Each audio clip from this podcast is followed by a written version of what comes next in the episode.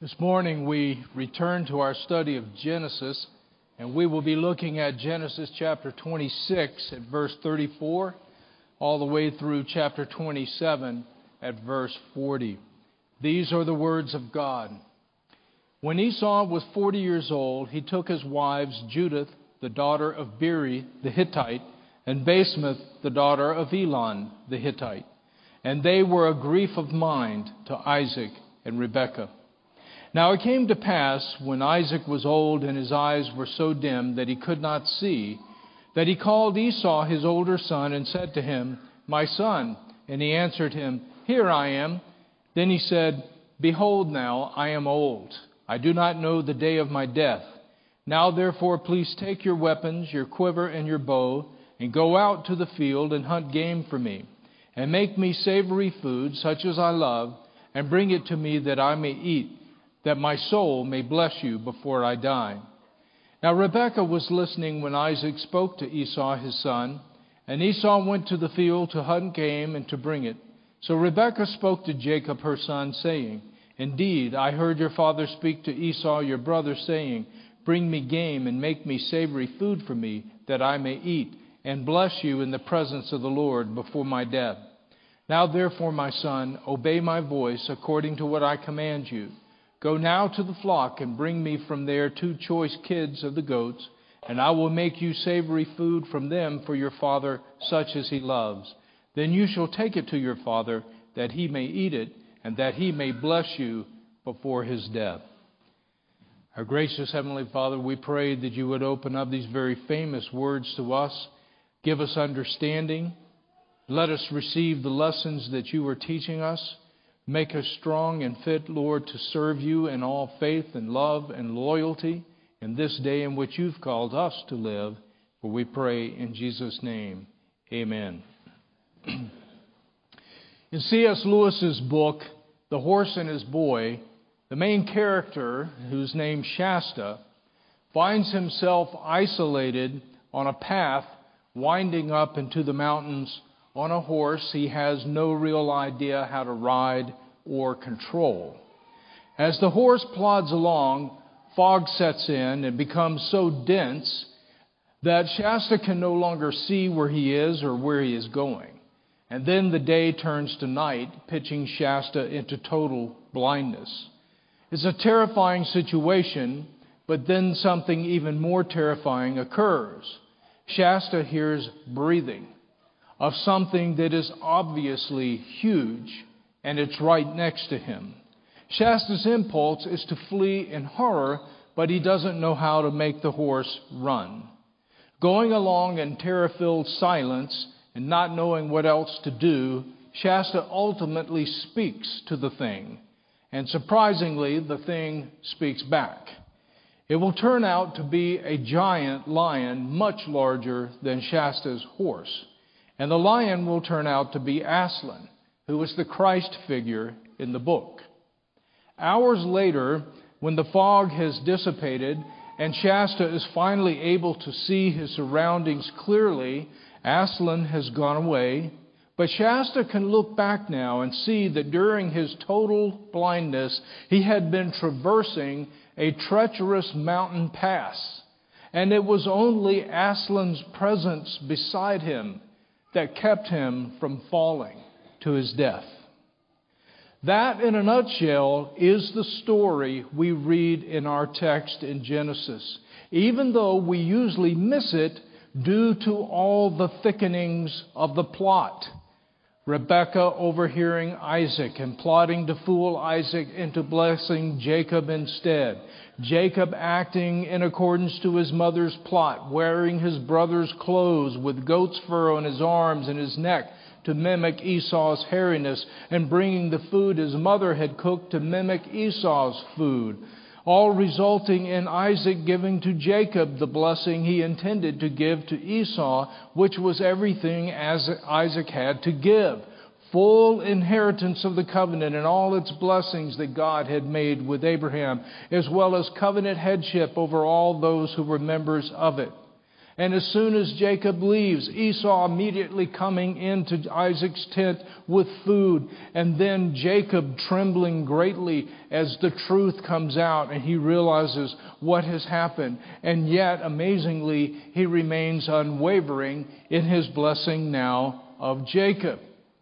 High drama, furious pace, twists and turns, plots and counterplots so many moving parts, and an absolutely gripping, true story.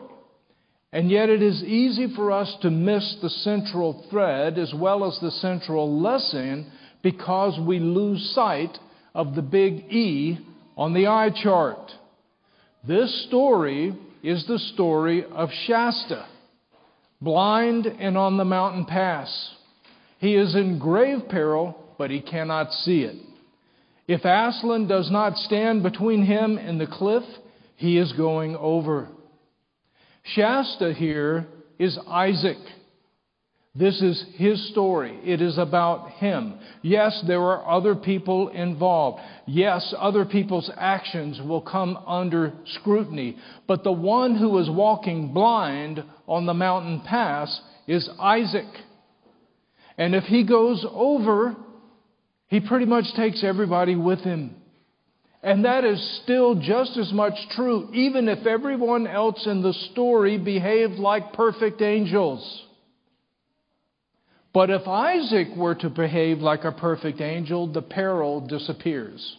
And so does all of the questionable conduct of Rebekah and Jacob. As Isaac goes, everyone goes. Isaac is Shasta. Now, Isaac is at least 100 years old at the time of these events. We know that because the Bible has already told us he was 40 years old when he married Rebekah. He was 60 years old when Jacob and Esau were born, and Esau is 40 years old when he marries the two Hittite women. Isaac's eyes have become dim to the point where he is functionally blind.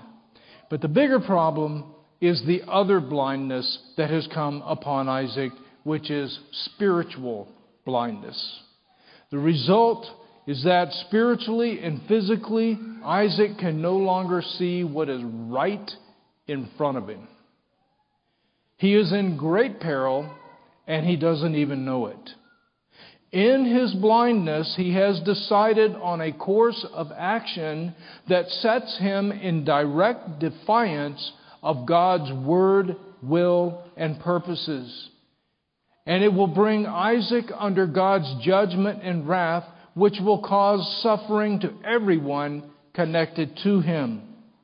In spite of God's decree, which he proclaimed before the birth of Jacob and Esau, that the older would serve the younger, Genesis 25:23, so that Jacob, not Esau, would be the heir and covenant head, notwithstanding, Isaac is determined to make Esau the heir and covenant head. In verse 29, when Isaac thinks he is blessing Esau, he says, Let peoples serve you and nations bow down to you. Be master over your brethren, and let your mother's sons bow down to you. And then he repeats the words of God's promise to Abraham Cursed be everyone who curses you, and blessed be all who bless you. Isaac, in effect, by his determined action, is saying to God, Not your will, but my will be done.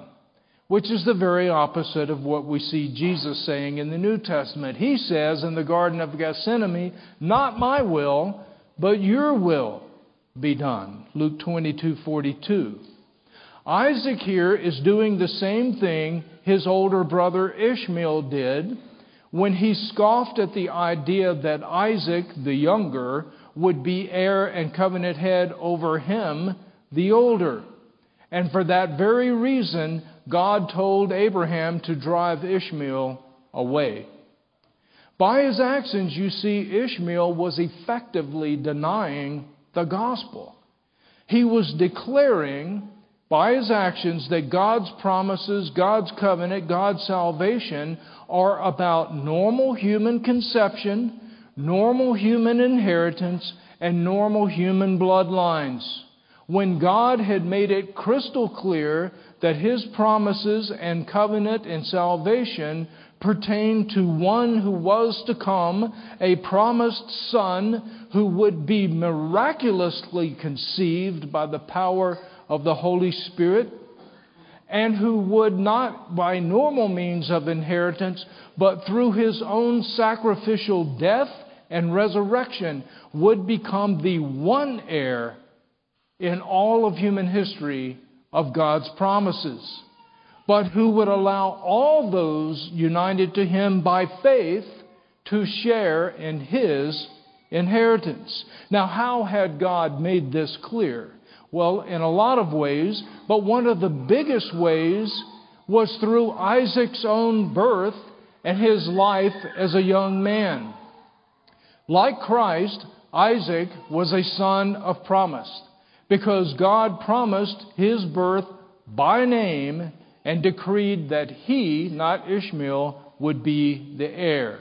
Like Christ, Isaac was miraculously conceived by the power of God because his mother Sarah was barren all her life and now was too old besides. But God miraculously calls to her to conceive Isaac. Like Christ, Isaac was offered by his father on the altar as a picture of Christ's death and then received back at the last second as a picture of Christ's resurrection. Hebrews 11 tells us that expressly. Now, Isaac knows all of this. He has lived this from before his conception, in his birth, and in his life as a lad. He was a living picture of Christ, the promised seed of Abraham. And Isaac has seen now with his own eyes God repeating the same gospel lessons in the next generation. Isaac's wife Rebekah, like his mother Sarah, is barren. For 20 years, Isaac and Rebekah pray for children. And when Rebekah finally conceives, it is by miracle of God, just like with Isaac's mother Sarah. Isaac like his father Abraham, has two sons. And as God did with Isaac and Ishmael, so he does with Isaac's sons, Jacob and, Esau, uh, Jacob and Esau. God reverses the normal rules of human inheritance and decrees that the younger will be the heir and covenant head. And this is a pattern we see God do over and over in Scripture we will see God do it again with Jacob's sons. For Joseph will inherit over all his older brothers. We will see God do it again with Jesse's sons, because David, the youngest, will receive the throne over all his older brothers. God is teaching the same gospel lessons. God is saying through all these events, my salvation, my promises, my covenant are not about normal human conception, inheritance, or bloodlines, but about the miraculously conceived Son of promise who, through his death and resurrection, will be the only one in all of human history qualified to inherit God's promises. Everybody else who would inherit must do so by being united to Christ by faith. The other thing we see God doing over and over again is putting people on the horns of a dilemma. God did it with Abraham. He did it with Sarah. He did it with Ishmael. And now we see God doing it with Isaac. He's putting a fork in the road right in front of him. And here's the fork. Here's the dilemma. Will they place their hope in normal human conception, inheritance, bloodlines, and what they think those will bring them? Or will they give all of that up and place their hope wholly in Christ and what they gain through Him? That is where Isaac finds himself in our text, but he can't see it. He is on a treacherous mountain pass with a sheer cliff falling away at his feet, but he doesn't know it. He needs immediate help that only God can provide. He needs Aslan to stand between him and the cliff. He needs God to bring him to his senses. He needs God to shepherd him away from the deadly path he is on and put him safely back on the path of faith and obedience. And that is exactly what God does in our text. But again, we often miss it. Not only because of all the moving parts we've already referenced, but also because of a powerful, erroneous stereotype that has come to shape our view of Jacob and Esau. That stereotype is spawned by an unfortunate translation in Genesis 25, verse 27. Esau was a skillful hunter, a man of the field, but Jacob was a mild man, dwelling in tents, which leads us to think of Esau as a man's man, a jolly good fellow who loves the outdoors, but Jacob as a mama's boy who hangs out with the women in the tents. The unfortunate translation here is with the word mild. That's simply not what the Hebrew word means. The Hebrew word means complete or finished. In other words, a man who is what a man is supposed to be in the eyes of God. It's the same Hebrew word that is used of Noah in Genesis 6 9. Noah was a just man, perfect. That's our word, perfect. Meaning not sinless, but meaning mature, developed, fruitful, what God wants us to be. He was perfect in his generation. Noah walked with God. It's the same word that's used of Job in Job 1 1. Job was blameless. That's our word.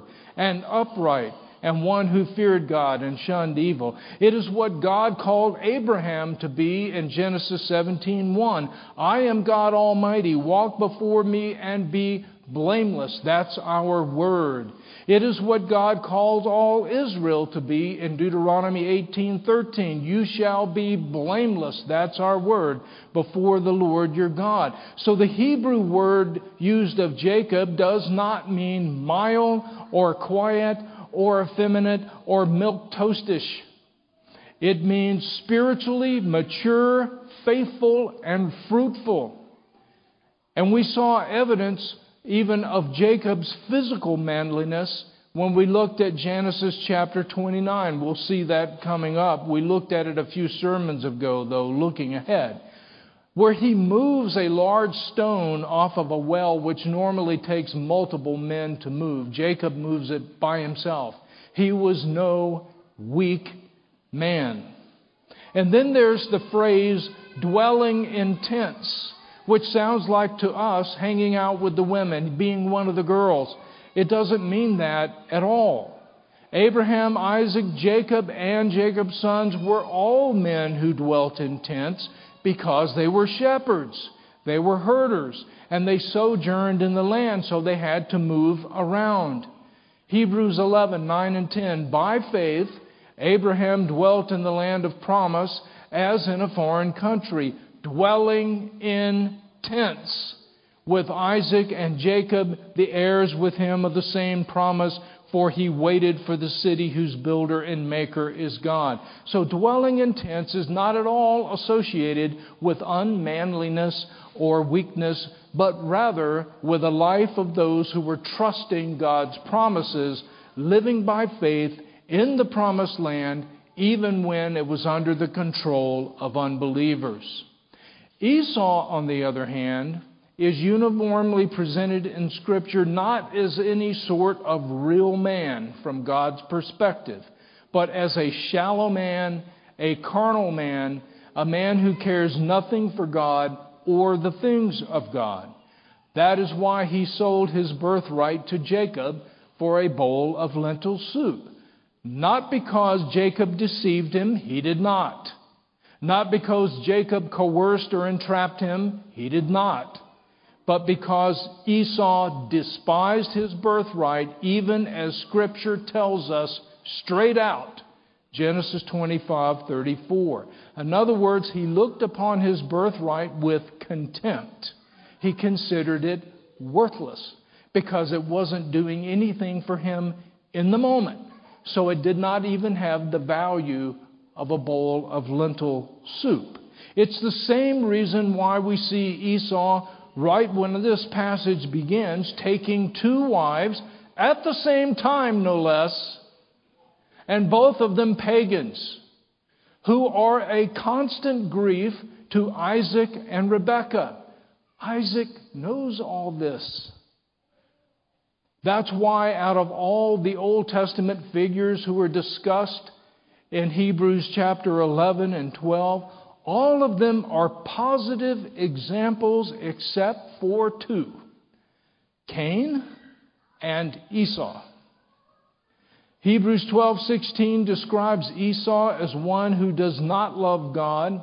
He's spiritually unfaithful to God. You'll see it using um, uh, the one uh, calling him a fornicator, it's speaking there spiritually because spiritual infidelity of God is often described in the Word of God in sexual terms. Uh, people who are idolaters will be called adulterers and so forth. And so Esau is described as one who does not love God, is not spiritually faithful to God, and we are expressly told not to be like him. That's who Esau was, and it appeared very early on in his life, and it is still the case at the time of our text. As Esau's father, Isaac should have been alarmed very early on at the budding carnal character of his oldest son. He should have been praying for him. He should have been doing everything he could, seeking to mold him and shape him in a godly and responsible direction.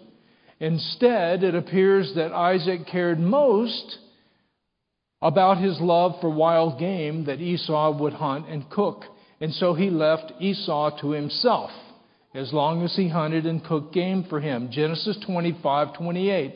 Isaac loved Esau because he ate of his game. So Isaac's spiritual blindness, we see, is progressive, which is a principle we see in Scripture. If you respond to the light God gives you, He will give you more and more and more. But if you turn away from the light God gives you, He will give you less and less and less. And we need to see here that Isaac's household is not what we often think. We think of Isaac and then Rebekah, and each one of them has a pet child.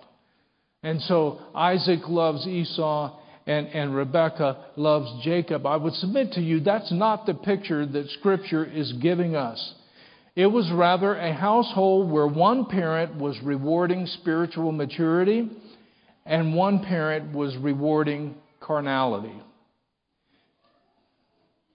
And at the time of our text, Isaac is determined to defy the word of God by making Esau the heir and covenant head. Isaac desperately needs God to intervene and to stand between him and the cliff and to get him back on the right road. And that's exactly what we see God doing here as only God can. Now, does that mean that everything that Rebekah and Jacob did in deceiving Isaac was good and right and wise? No, it doesn't mean that. But remember what Romans 8:28 says. God works all things together for the good of those who are called according to his purpose. It doesn't say that he works only holy, righteous, and wise things together for good to those who are called according to his purpose. He works all things, even unrighteous things, even sinful things, even foolish things, to the good of his people, to the end that they will be conformed to the image of his Son, so that he will be the firstborn among many brethren. Romans 8 28 and 29. And so God works here even the misguidedness and folly and sin of Rebekah's and Jacob's actions to his own glory and to the good of those who are his called, including and especially Isaac. God takes these imperfect threads and weeds them together in a way that only he can, so that Isaac ends up unintentionally doing what he should have intended to do all along. Look at the evidence of God's hand in these events. Look first at Isaac's extreme skepticism toward Jacob whenever Jacob comes and pretends to be Esau. Isaac keeps bringing up challenge after challenge. Verse 18, Who are you? Verse 20, How is it that you have found the game so quickly? Verse 21, Come near that I may feel you to see whether you are really my son Esau. Verse 21, verse 22, he even notes the hands are Esau's, but the voice is Jacob's. In spite of all of this, all of this skepticism, he ends up blessing Jacob. Secondly, look at the timing of the events. I mean, they, they mesh together like the skill shuffling of a deck of cards. Everything falls perfectly. It's like a Broadway play. Everything is just one right after another. As soon as Isaac speaks to Esau, and Esau leaves for the field, Rebekah flies into action for the cooking of the goats and putting together the ruse.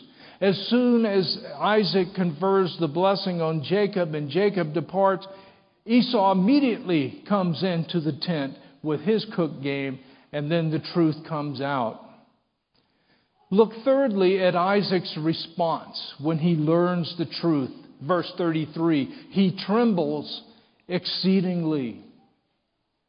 Now, you might think this is from anger, but it does not appear that that is the case. We have no sign from anger either here or, or going forward from Isaac. It appears to be from shock and fear because his eyes are open suddenly and he realizes what he was about to do and he realizes how God and his grace has intervened to stop him and spare him. He sees how God stood between him and the cliff. Hebrews 11, verse 20 says that by faith, Isaac blessed Jacob and Esau concerning things to come. Well, the question is when did Isaac bless anyone in this scenario by faith? Because it is very clear that his initial blessing of Jacob was not by faith, because Isaac was trying to do exactly the opposite of what God had spoken. But when Isaac realizes what has happened and he trembles exceedingly, I think that is where faith comes in. Because you see, Isaac could have reversed the blessing from Jacob to Esau on the grounds that Jacob had obtained the blessing by fraud. Verse 35 Your brother came with deceit and has taken away your blessing. You see, fraud, both in the Old Testament and still today, is legal grounds for setting aside a promise, a contract, and so forth. We see this, eh, for example, in Deuteronomy 22, where in the Old Testament, fraud regarding virginity was grounds for setting aside a marriage. So he could have reversed this under the law of God. Of course, the law has not been given at this point, but it's been a principle. The memory of man runs not to the contrary. It has been a principle as far back as we can go. The, here's the point Isaac did not set the blessing aside. Now, eyes open, full understanding of what has occurred, he maintains the blessing to Jacob in accordance with God's word. Now, that was by faith. Isaac says to Esau, I have blessed him, I have blessed Jacob, and indeed he shall be blessed. Verse 33. Even when Esau begs his father to also bless him, well, you bless Jacob, okay, but bless me too. Isaac says in so many words, I have given him everything I have. I have made him your master, and all his brethren I've given to him as servants. With grain and wine I have sustained him. What shall I do now for you, my son? He's not saying that I, I don't like you. I don't want to give you anything. He's basically saying, I have given him my full blessing, and I'm not going to reverse it, and there's nothing else. But Esau nevertheless keeps begging his father to bless him as well. And it seems that in order to placate Esau, Jacob finally says, By your sword you shall live, and you shall serve your brother. And it shall come to pass when you become restless, that you shall break his yoke from your neck. Verse 40. Now, this would seem to be that he's providing, he, he, is, he, he is blessed uh, Jacob with the lordship, and Esau is going to serve him, but now he's got a condition and a way out of that. The thing is, this is a riddle. Because as we go forward in the Old Testament and we look at the history of the descendants of both Jacob and Esau, an ironic thing, a pattern appears. Whenever the descendants of Esau are serving the descendants of Jacob, or at least are at peace with them, everything goes well for the descendants of Esau. But whenever the descendants of Esau turn against the descendants of Jacob, as they did uh, at the time of the Babylonian siege of Jerusalem, uh, the Edomites, the descendants of Esau, helped the Babylonians. Whenever the descendants of Esau do something like that, or even when they, they are able to gain independence uh, from the descendants of Jacob, things go very badly for the descendants of Esau. Well, what shall be our application from this very interesting true story? I think the application is just this we are all Shasta at some point in our life, if not multiple points. For every single one of us, as sinners saved by grace, there is some time when we are walking on a very treacherous path and the cliff is falling away right at our feet. But we're just blind and happy we're just going along. We're starting to head down the wrong path. And we need God, out of His sheer love and grace, to stand between us and the rightful consequences of our own frame of mind, our own frame of heart, and our own actions. And we need to see the great grace and faithfulness of God here and the love of God that is present in this passage. We've seen it previously with Abraham. For example, when fear got the better of Abraham, and so he represented Sarah as his sister and concealed the fact that she was his wife. And then Sarah was taken by Pharaoh or some other local ruler. In those situations, you see, it's Abraham who is walking blind. He can't see the perils at his feet. He can't see the peril is not Pharaoh. The peril is you not trusting and obeying God. That's the peril that's going to take you off the cliff. And look at what's happening to your wife as a result of the fact that you're walking on the mountain pass and you're blind. You can't see it. We see God in those instances. God was gracious, He was loving, He was faithful. He intervened to protect both Abraham and Sarah.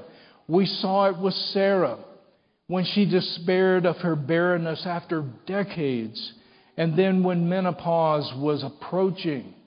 And in panic, she hatched the ancient version of surrogate motherhood involving her maid Hagar. And of course, that all completely backfired. It not only didn't work, it just backfired. But here's the thing even though Sarah probably felt forsaken of God at that time, God did not forsake her. He never let go of Sarah.